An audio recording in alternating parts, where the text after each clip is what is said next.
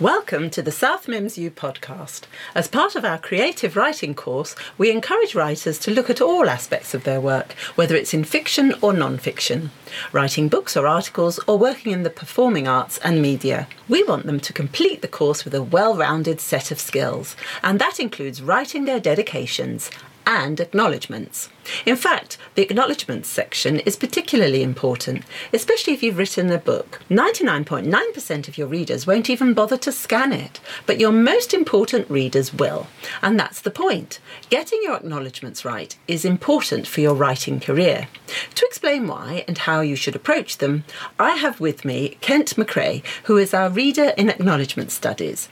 Kent, that sounds like a very obscure speciality. Oh, before I answer that, I'd like to thank my Uber driver, Tariq, without whom I would not have been able to get to the studio today, and make a special mention of my wife, who is, each and every day, a total inspiration, and I love her very much. Oh, well, of course, yes.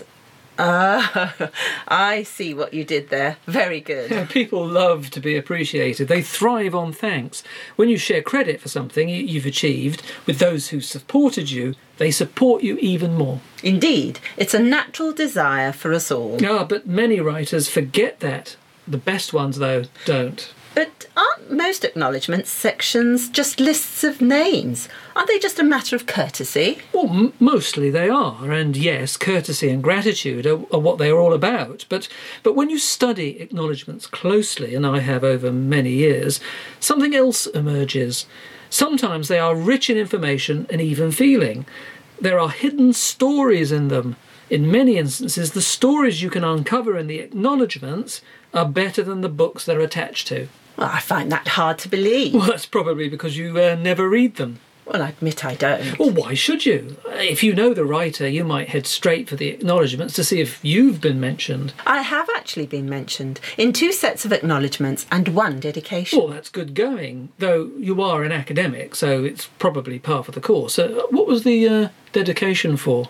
A book of poetry. That's quite rare. My first husband. And what did the dedication say? She knows this is for her, now and forever. So he didn't use your name? It was between us. It's touching. It's rare for a dedication not to have a name in it, or names. I valued it more that way. Well, that is even more touching, if I may say so, and sounds a bit sad. Let's stick to your research. Yes, of course. So the dedication is up front. It's got to be short. I like them when they're, like yours, intriguing, such as this one. For Beth, she dug the hole first. Is that real? Yes, it's from a horror novel. The writer cleverly name-checks his wife or girlfriend, we don't quite know who Beth is, and then alludes to a hole. The book is about a serial killer who buries his victims in random people's gardens. Oh, that's horrible. Well, it's not my kind of book either, but the dedication is instructive. The author immediately links writing the book to its story and suggests that the idea was one which Beth had something to do with. Or it might be that... Oh dear. What? I just had a horrible thought. Yes, it's a thought which does creep up on you. Could Beth have been the serial killer on which the story is based, or maybe a victim of the writer who turns out to be the serial killer in real life? Well, that's a bit convoluted. It is, but that's what makes the dedication intriguing. So on my course, I teach students to be creative when they're writing their dedications. Because it sets people up for the book? It does, and it intrigues the reader about the author. An important factor in a reader's enjoyment of any book is their idea of the author. That's why famous authors get published even though their books are terrible. The readers who like the author already, whether it's because they're on TV or because they're sports heroes or politicians or whatever, will forgive the deadly prose or terrible stories because the author is famous, or at least they'll just buy the book. Once they've bought the book, the royalties are a done deal. I see. So the dedication helps an unknown or lesser-known author get the reader on their side. Is that right? Yes, I often advise authors to thank their pets. If you've written a romance novel or even a thriller and you're an unknown, thank an animal. It works a treat. So, thank your pet. Yeah. Here's one that worked well for a first-time author who wrote a decidedly derivative romance about a girl who meets a hunk on a Greek island. She wrote in the dedication, "To Max, who sat underneath my desk the whole way through the writing of this book and barked when I wrote something special and growled when it was bad. Best Westie, best editor, 3! That's cute. Her sales were surprisingly good. Clever. Okay, so that's the dedications.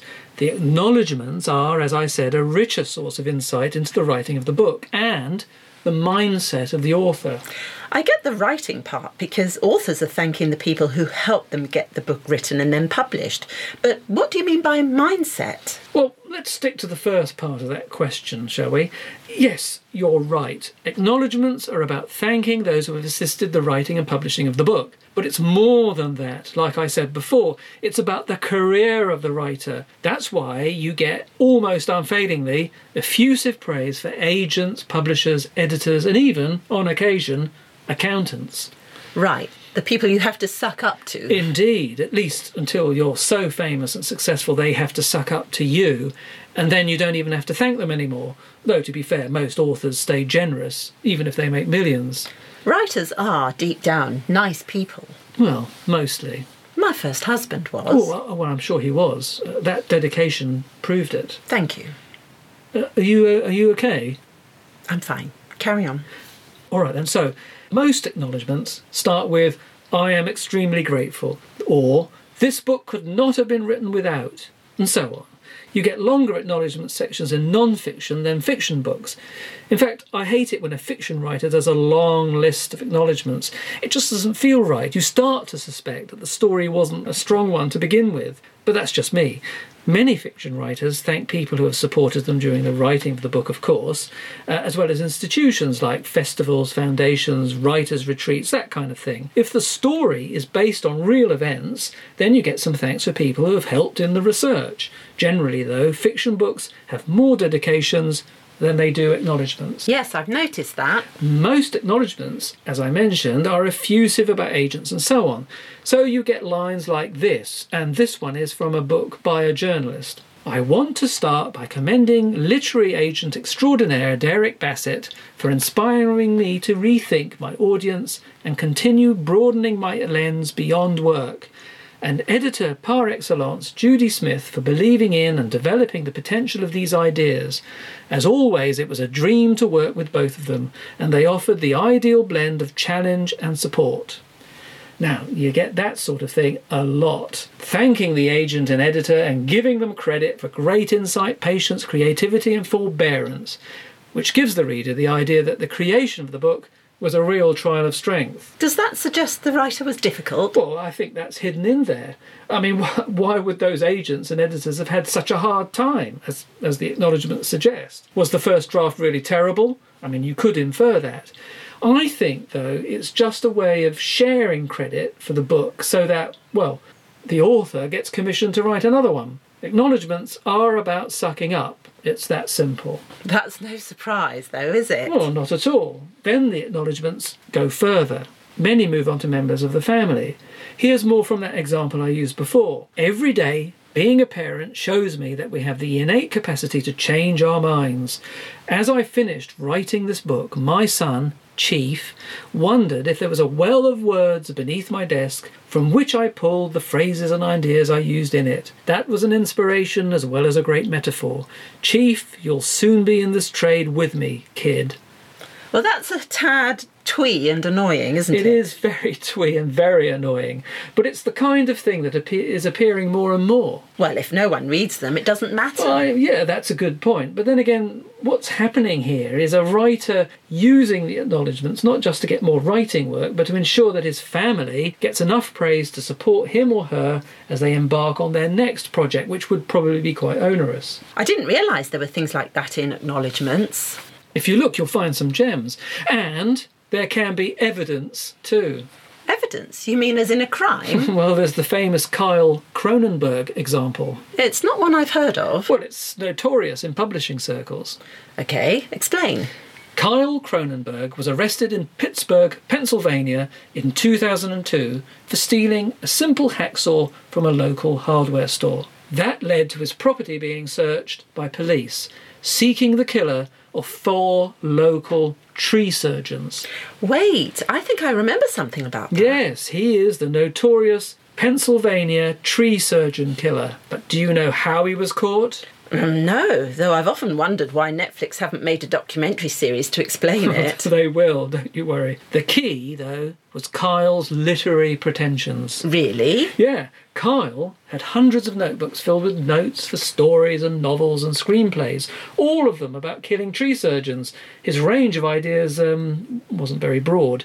The problem was that all those notebooks didn't reveal any hard evidence of actual murders. It was all purely circumstantial. His lawyer had argued that Kyle had written his notes after the murders were reported on TV. The cops could not link Kyle himself to any of the victims. And crucially, the victims' bodies had not been found. But then one of the detectives, Cora Bendinelli, had a brainwave. She contacted a literary agent in New York and persuaded him to pretend to offer Kyle a book contract. That's creative. It's very creative. So the agent contacts Kyle, offers him a chance to get a huge advance from a publisher for a book about his life and his experiences as an innocent caught up in a strange serial killer story. I see. Flattering his ego as well as underpinning his claim of innocence. Good psychology on Bendinelli's part. So Kyle starts scribbling in his prison cell and amazingly produces 30,000 words in just 3 weeks. It's a short book. Then Bendinelli tells the agent to insist on an acknowledgements page.